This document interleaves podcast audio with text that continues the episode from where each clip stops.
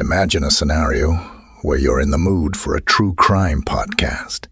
You take out your headphones and press play on the first recommendation. You're excited to delve into an eerie and chilling case. Is someone missing? Is there a conspiracy about to be uncovered? As you listen to the beginning, you're met with a startling surprise. The podcast sucks. And now imagine that you're listening to a different podcast, one that exceeds your expectations.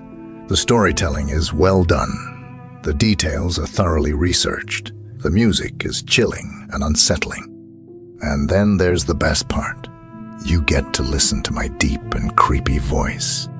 When you listen to Still Unsolved, you get to join us as we bring the true crime genre back to its roots. Every week, we highlight different cases of missing persons, wanted felons, unsolved murders, and the truly bizarre occurrences of life.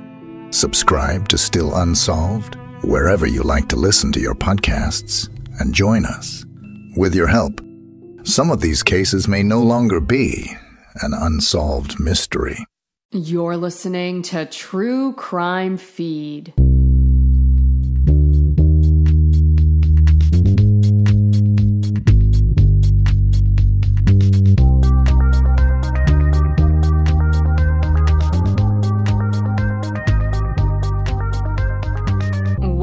To True Crime Feed. I'm your host, Angela Ferrari, reviewing the best true crime podcasts from the past decade with a teensy bit of humor, plus my top three true crime picks of the week. Ugh, I know, you can probably tell I have a case of the sniffles, and I sound worse than Roseanne Barr singing the national anthem. But lucky for me, we're about to spend a whole lot of time with a doctor. Although I'm not sure how much I trust this particular physician. Because on the docket today, we have a medical examiner turned murderer. Or was it? Get ready to experience some grade 4 level whiplash. Because your interpretation of this case is going to go from one extreme to the other with every new piece of info I whip out. And to take your listening experience to the next level, go to thetruecrimefeed.com and sign up for my newsletter where I curate visual aids to accompany the show. Key players this week are Dr. William Sybers and his wife, Kay Sybers. I came across this fascinating case a few years back on the Let's Go to Court podcast, hosted by best friends Brandy Egan and Kristen Caruso. It's comedy plus true crime with a focus on interesting legal cases. What makes this show so cool is that you think you're tuning into some hilarious banter about true crime and you walk away learning tons about the legal system. It's kind of like when your mom would throw in some healthy green peas into your Velveeta mac and cheese. Let's Go to Court usually covers two cases per episode, giving you a little taste. Most of the time, that's all I need, but when it comes to the Dr. William Sybers case, I'm gonna need a much larger helping. And like I mentioned earlier, the theme of this story is whiplash. Seriously, I kind of want to keep a running tally going of how many times I've changed my mind on this case. So get ready to whip it and whip it good. We begin our story in the redneck Riviera of Panama City, Florida. A bustling beach city on the Florida panhandle. Popular with spring breakers and retirees. And more than a few rowdy frat boys and old seniors would meet their demise and find their way onto the table of medical examiner Dr. William Sybers, better known as Bill to his friends and family. Bill Sybers first fell in love with the Florida panhandle back when he was enlisted in the Navy during his 20s, and he always hoped to return one day. After completing his military service, Bill went to med school in his home state of Wisconsin. He worked in several hospitals around the Midwest, and during an internship in Iowa, he crossed paths with a lab technician named Kay. They fell in love and got hitched. In 1974, Bill and Kay moved to Panama City, Florida. The couple had two children, and then Bill found work as a medical examiner, running his own private forensic pathology practice called Bay Pathology and Associates. Bill frequently worked with local hospitals, and he wasn't just examining dead bodies, he was also doing things like studying tissue samples for signs of cancer. The general consensus was Bill was great at his job. So much so that eventually Dr. Bill Sybers was appointed by the state to be an official coroner. Usually, the position of coroner is a part time job, but Bill had an unusually full caseload because, according to Florida state law at that time, if a person died for no obvious reason and they weren't under the care of a medical physician, then an autopsy was required to be performed. So, between his private pathology practice and his work as coroner, Bill was doing very well for himself. He and Kay lived in a swanky beach house, they had a sweet boat, and they loved to go out and eat at nice restaurants life was good. Until the morning of May 30th, 1991, when Kay died unexpectedly at the age of 52. Was this a tragic death from natural causes, or was Kay Sybers murdered? The night before her death, Kay was out to dinner with her husband Bill. Other restaurant goers and their server would later recall that Bill and Kay seemed in good spirits, enjoying each other's company and sharing two bottles of wine, then leaving a big tip for their server. They left the restaurant and went home. From here, we only have Bill's account to go on. And according to Bill Sybers, his wife Kay woke up in the middle of the night complaining of a headache, chest pains, and allergy symptoms. Being a pathologist, Bill had syringes at home and he attempted to draw blood from Kay's arm, but he was unable to get a sample. At that point, her symptoms seemed to subside, so he bandaged Kay up and got ready for work as per usual. On that day, he was on duty at the nearby Bay Medical Center, and he arrived at 7:30 a.m. And over the next two hours, he tried to call and check in on his wife, but she wasn't answering the phone. And Bill couldn't leave his post to go check on her.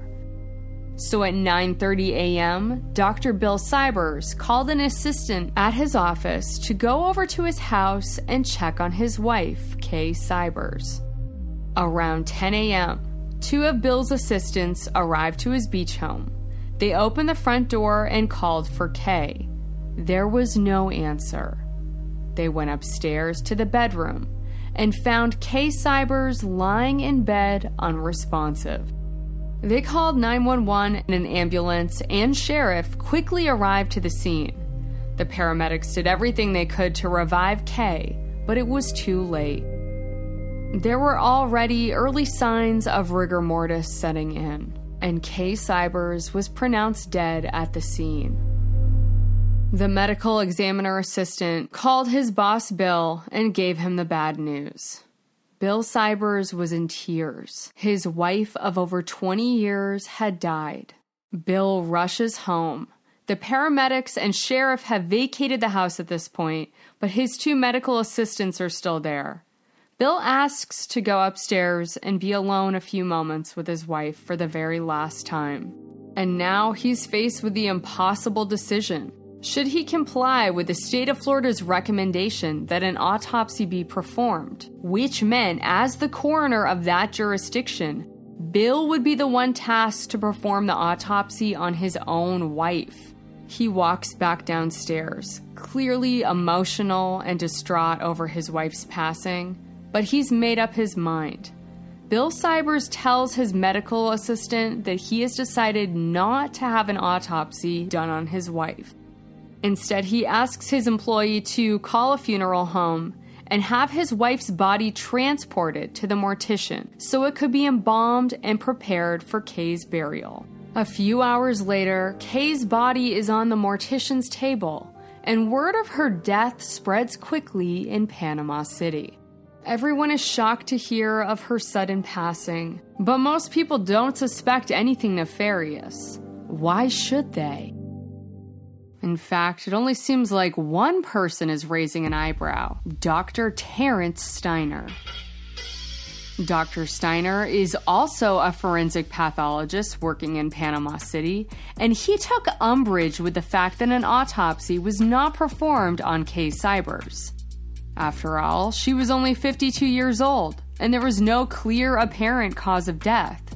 So, not only was an autopsy standard in cases like this, according to Dr. Steiner, it was required by law, a law Dr. Bill Sybers knew very well. So, Dr. Terrence Steiner sounds the alarm, contacting the sheriff's department and the state's attorney, claiming that Bill Sybers broke the law by not performing an autopsy on his wife, and because of this, Terrence suspects that Bill Sybers murdered Kay. Law enforcement was hesitant to consider this a murder, but they agreed that yes, an autopsy should have been performed.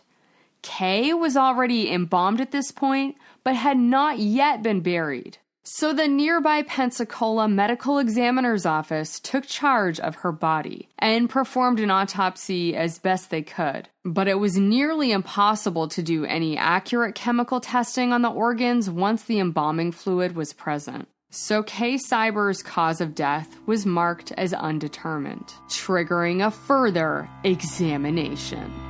Whew, looks like we've got an investigation on our hands, folks. So let's retrace Bill Syber's steps, shall we? Were you like me, and the second you heard that Bill attempted to draw blood on his wife a few hours before she died, you were immediately like, whoop, nope, flag on the play, something ain't right here. I mean, I guess if you're a pathologist and you have syringes on hand and access to a lab, it might be common practice for you to draw blood on friends and family for testing, I guess. But my first knee jerk thought was dude poisoned his wife. And being a pathologist slash coroner, he know exactly what to give her to make it look like a natural death.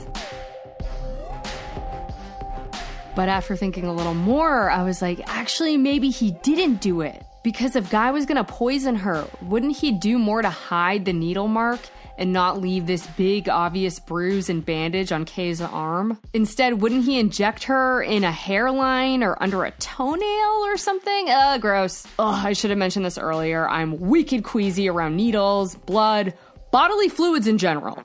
So I'll do my best to get through this without Ralphing.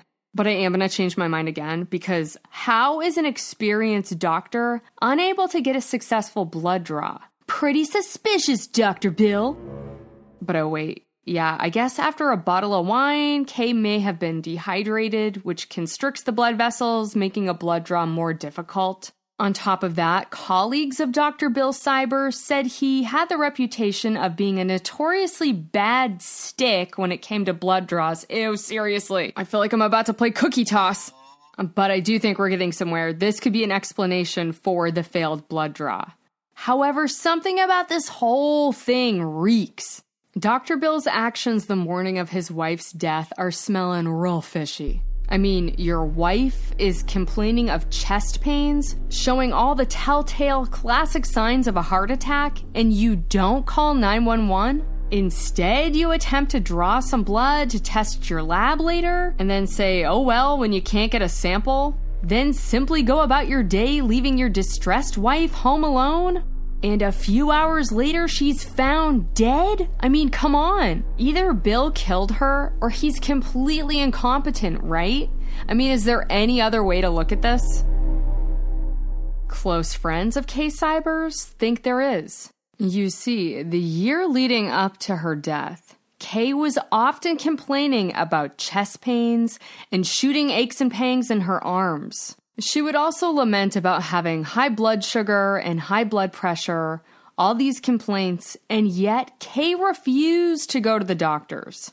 She hated the thought of being poked at and prodded. Kay Sybers was very outspoken and she made her opinions clear. After working in a hospital and being married to a medical examiner, she wanted nothing to do with doctors, hospitals, and especially never wanted to be on her husband Bill's table. She said these words on many occasions to friends and family. Anyone close to Kay knew this about her. There was even a time she was over at a friend's house playing bridge and she lost color in her face and started complaining of heart palpitations. One of her friends happened to be a nurse and took her blood pressure. She was alarmed and pleaded with Kay to see a doctor, but still, the stubborn Kay Sybers refused.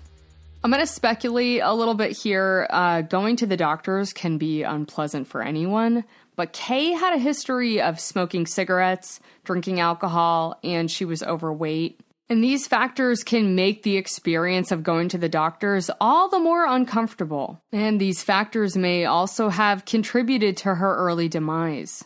And perhaps Bill's actions the day that she died start to make a little more sense. Now we know it was common for Kay to complain of chest pains, and she probably didn't want her husband to call 911. Knowing her health history, Bill could have made the argument that she died of natural causes. And now Bill's refusal to perform an autopsy kind of seems like he's complying with Kay Syber's wishes. And I didn't realize before this case how invasive autopsies are.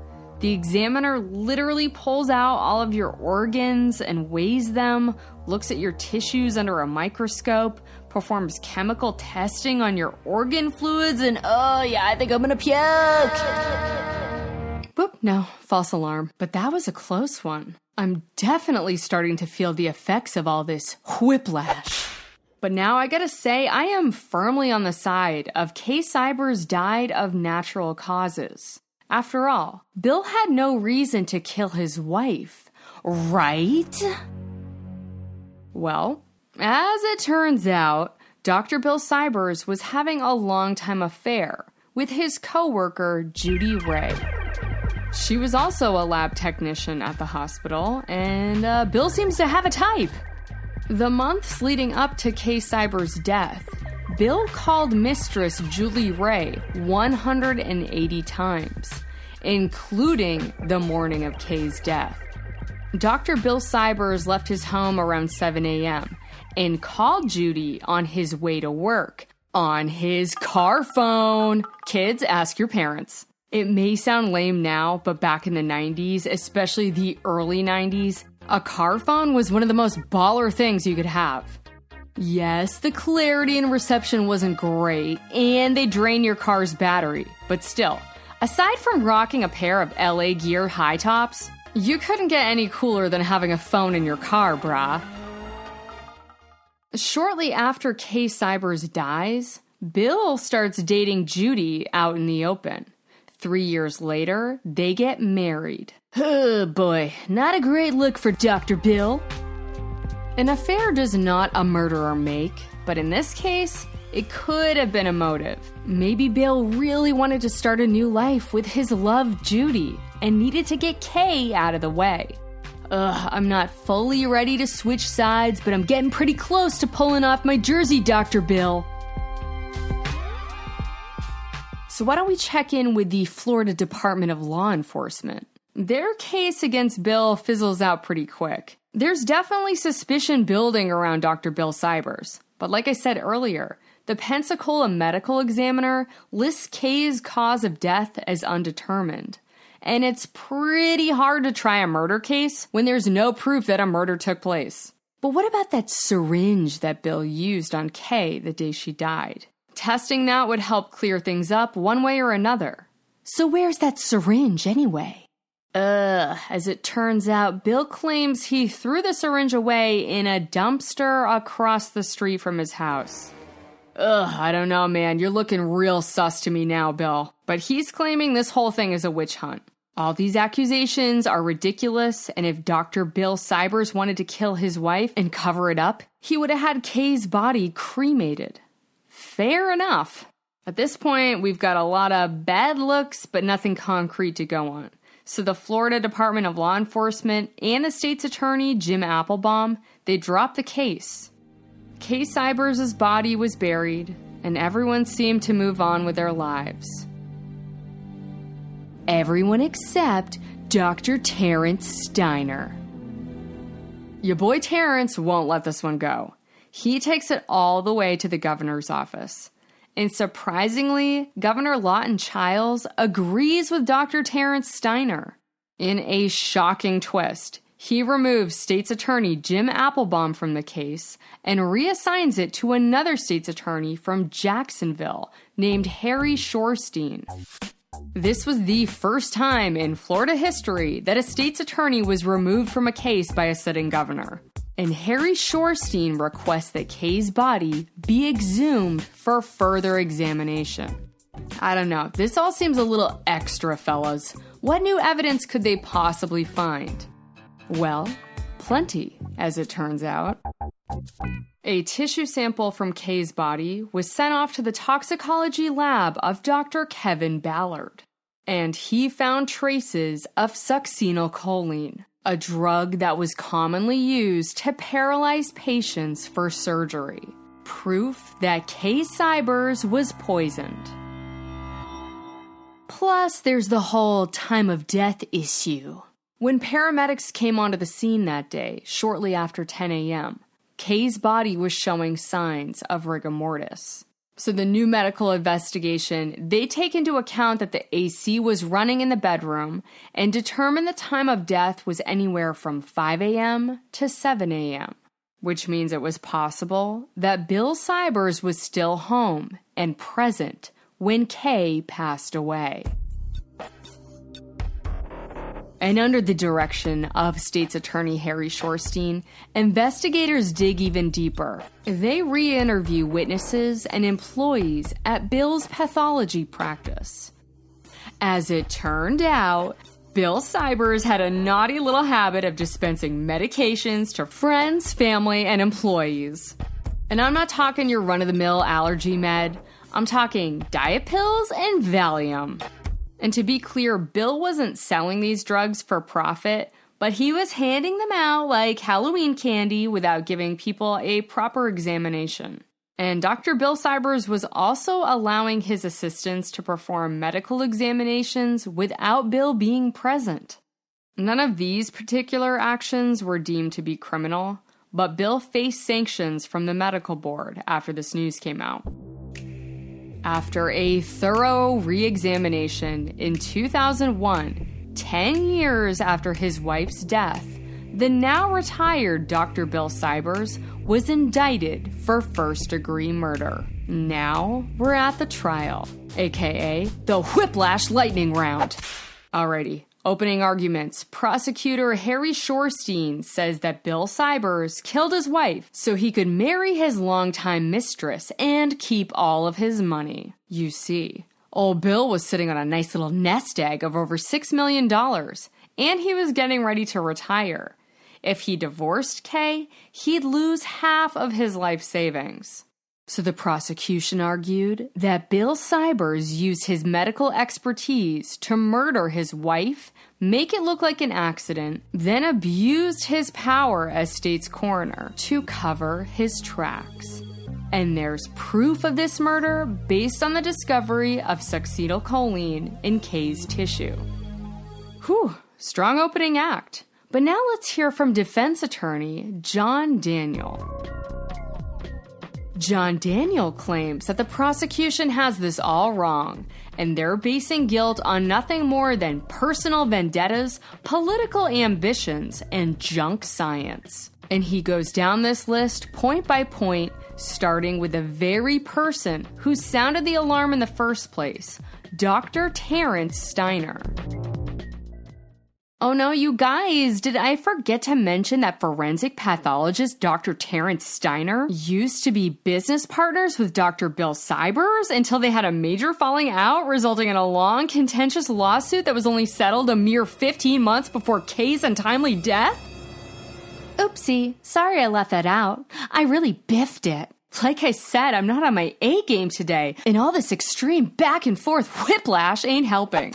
But now we know Dr. Terence Steiner clearly had a personal beef with Dr. Bill Sybers this whole time, which makes Bill look a lot less guilty. However, said lawsuit cost Bill Sybers a jacuzzi load of money. Now he's looking at a possible costly divorce if Kay finds out about his affair, which strengthens the motive for him to kill his wife. But defense attorney John Daniel isn't done arguing. He claims it was not Bill Sybers abusing his position of power. but instead accused prosecutor Harry Shorstein of abusing his position as state's attorney, taking on this case for political purposes after three other state's attorneys passed on it. Pretty sick burn, John Daniel. But we still have that whole pesky presence of succinylcholine found in Kay's system. How are you gonna argue your way out of that one, bud? Well, next, defense attorney John Daniel calls his own toxicology expert to the stand. And this expert witness testifies that succinylcholine is not some random foreign substance that proves a poisoning occurred. Instead, it's a commonly found compound found in decomposing bodies as a result of changing chemical reactions when tissues break down. The expert witness goes on to say that Dr. Kevin Ballard's methods look more like a bizarre science fair project than accepted testing from the medical community. In fact, Dr. Kevin Ballard was facing scrutiny in another case where he claimed murder by poisoning based on the presence of succinylcholine, a case that resulted in a conviction but was later overturned, citing Dr. Kevin Ballard's findings were faulty. So, points for creative storytelling, Dr. Ballard, but zero for accuracy. All right, so what does the family think of all this? Well, Bill and Kay's daughter testifies at the trial in defense of her father, confirming that yes, it was absolutely common for her dad to draw blood on family members. She also confirmed her mother's stubborn stance against going to the doctors. Bill's daughter said her dad behaved exactly as she would have expected him to the day her mother died. As for Bill's son, he did not testify, and he wasn't present at the trial because tragically, he took his own life after telling friends he couldn't live with the thought that his father may have murdered his mother. I know, that point hit me the hardest. More than any other detail, this one made me think that Bill really did kill Kay. But the jury wasn't privy to that piece of information. And yet, they still found Dr. Bill Sybers guilty of first degree murder. He was given the sentence of 25 years to life. I know, I was shocked too even though at this point I was kind of leaning towards maybe he did it, I'm also thinking, no way is there enough evidence to prove him guilty beyond a reasonable doubt. And the Florida Court of Appeals, they didn't think so either. Two years after his conviction, Bill's conviction was overturned on the basis that Dr. Kevin Ballard's findings were junk science. But you guys, state's attorney Harry Shorstein still wanted another bite at the apple and was prepared to retry Dr. Bill Sybers. Based on what evidence, I have no idea. Dr. Bill Sybers hired Alan Dershowitz's brother, Nathaniel Dershowitz, to represent him. I think a new trial would have been a slam dunk for Bill Sybers. In fact, in 2003, when Jeb Bush was the governor, he appointed a special prosecutor to investigate state's attorney Harry Shorstein's conduct during the Bill Sybers case. So the odds were definitely in Bill's favor, but for some reason, he decided to plead guilty to manslaughter. The state accepted his plea and he was sentenced to time served. Bill had already spent two years in prison and spent nearly all of his life savings on this trial. So Bill was just probably tired of fighting. On top of everything else, shortly after finishing his two years in the state prison, Dr. Bill Sybers was diagnosed with lung cancer. He left Panama City and moved six hours away to Clearwater Beach. And after a long battle with lung cancer, Bill Sybers passed away in 2014 at the age of 81. I know, this case ends up getting really, really sad, and I am feeling all whipped out. The Let's Go to Court ladies had an interesting take on this. They laid out the theory that maybe Bill had suspicion that his wife was having a heart attack, but chose to do nothing. It's an interesting idea, and after getting all of this info, I still haven't made up my mind. I've seriously gone back and forth on this one so many times, I feel like a chew toy in a French bulldog's mouth. I will say, whether he did it or not, I do not believe justice was done for Kay Sybers. This investigation only made things worse. It went against her personal beliefs and only did further harm to her children. There is one thing, though, I do feel certain about. It's probably best to avoid having your spouse die under mysterious circumstances if you're having an affair.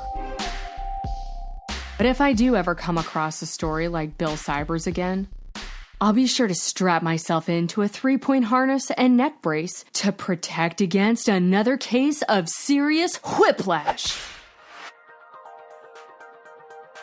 Oh, we got through it. That was the case of the maybe killer coroner. Where did you end up landing at the end of this? And also, is this not the wildest case of true crime whiplash you've ever experienced? Or do you have another one that tops it?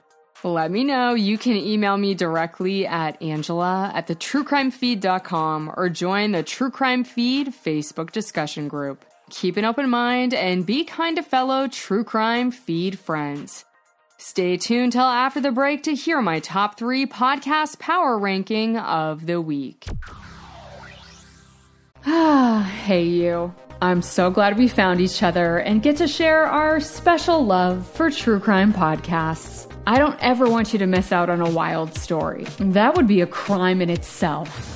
So be sure to hit that follow or subscribe button on your podcast app and share your favorite episode with a friend so the next time you see each other, you can splurge about your latest true crime obsession. Thanks for spreading the word, and now back to the show.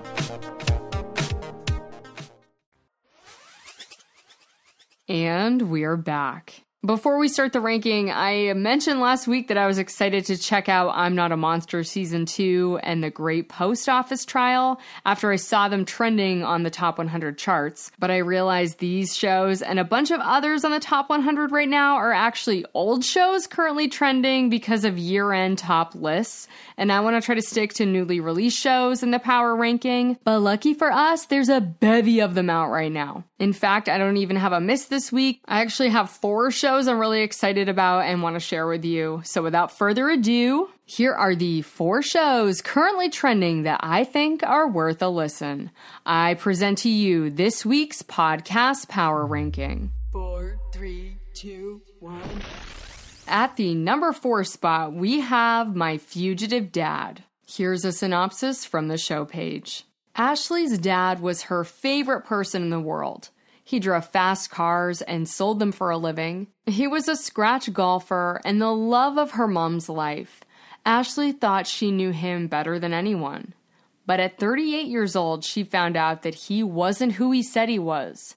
Inspired by his favorite movie, The Thomas Crown Affair, he had pulled off a robbery in Cleveland and then disappeared. It turns out he evaded the authorities for half a century, living in their sleepy Massachusetts town. This is a cool one so far. Episode 1 has me hooked. I never saw the Steve McQueen version of the Thomas Crown Affair, but I love the Pierce Brosnan one. And so far, I'm getting those same tantalizing vibes from my fugitive dad. At the number 3 spot, we have Witnessed Fade to Black. Here's a reminder from the show page.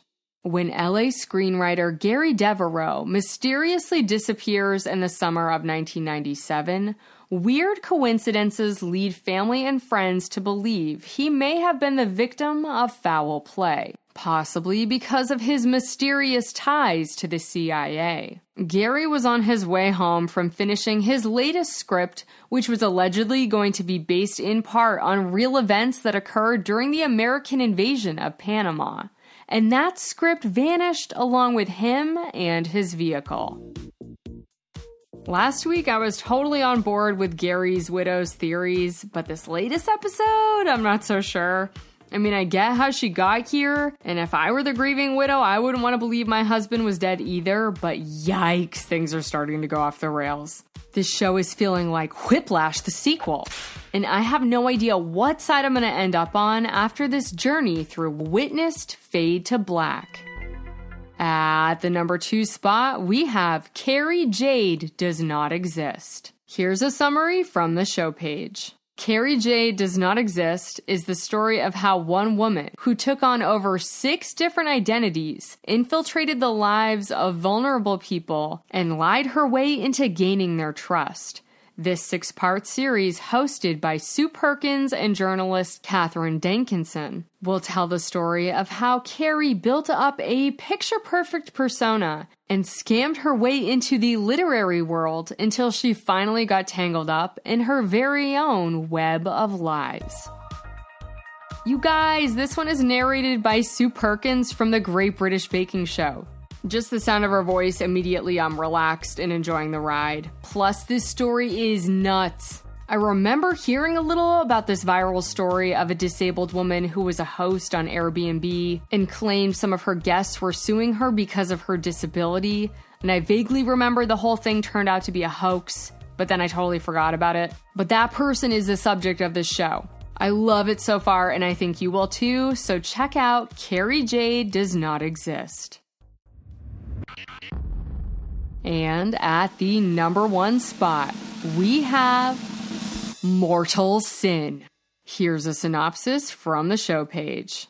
Dawn and Nick Hacheney are the perfect couple spiritual, loving, and devoted to the church where Nick is pastor. When Dawn is killed in a house fire the day after Christmas, the pastor and his flock are devastated. What few knew at this time was the dark prophecy that foretold it. The latest podcast from Dateline and Josh Mankiewicz is about sex, lies, religion, and murder.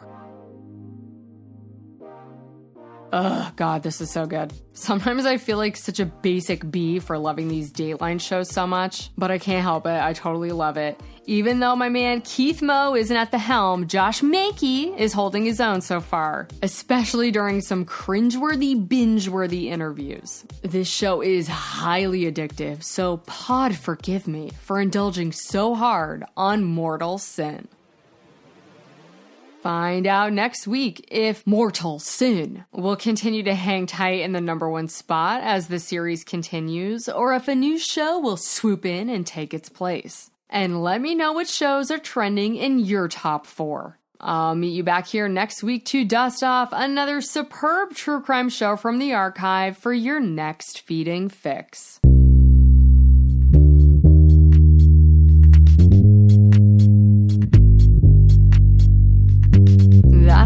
For today's True Crime feed. Don't forget to sign up for my weekly newsletter where I post links to my top three, sometimes four, favorite shows of the week and bring you fabulous visual aids for every episode. Be sure to follow the show on Instagram, Twitter, and Facebook to join the conversation. And if you enjoyed today's episode, please take a moment and leave a review. Tell your fellow partners in crime to tune in to True Crime Feed. It really is a huge help to grow the show, and it means the world to me. So thank you so much for riding along and allowing me to be your audio accomplice. Join me next week for another feeding.